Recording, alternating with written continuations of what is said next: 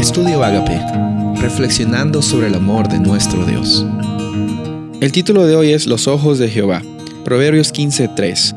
Los ojos de Jehová están en todo lugar, mirando a los malos y a los buenos.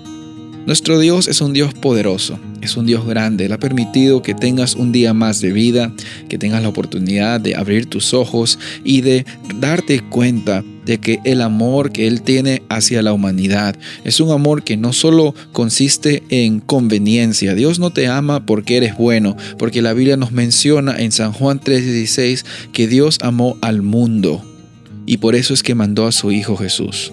Cuando consideramos la grandeza de Dios, cuando consideramos su trascendencia, cuán hermoso es Él, nos damos cuenta de que le debemos mucho. Y a veces hay personas que intentan pagar eso con sus propias acciones. Sin embargo, el punto central de la Biblia nunca ha sido mostrar lo grande que Dios hizo, las grandes cosas que Dios hizo para la humanidad. No, el punto de la Biblia es mostrar cuánto nos ama Dios para que eso lo lleve a Él a hacer lo que hizo, lo que hace y lo que hará por la humanidad. La educación cristiana consiste en reconocer a un Dios poderoso, a un Dios que va más grande que cualquier ley humana, incluso el creador de las leyes físicas, el creador de la, de la ética, de la moralidad.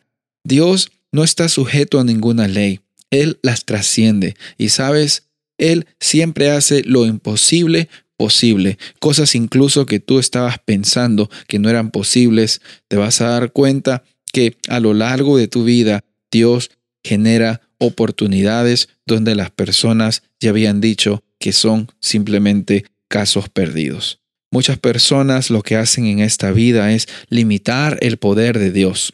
Pero así como leímos en Proverbios 15:13, los ojos de Jehová están en todo lugar. Pero no están para que tú te asustes de Dios.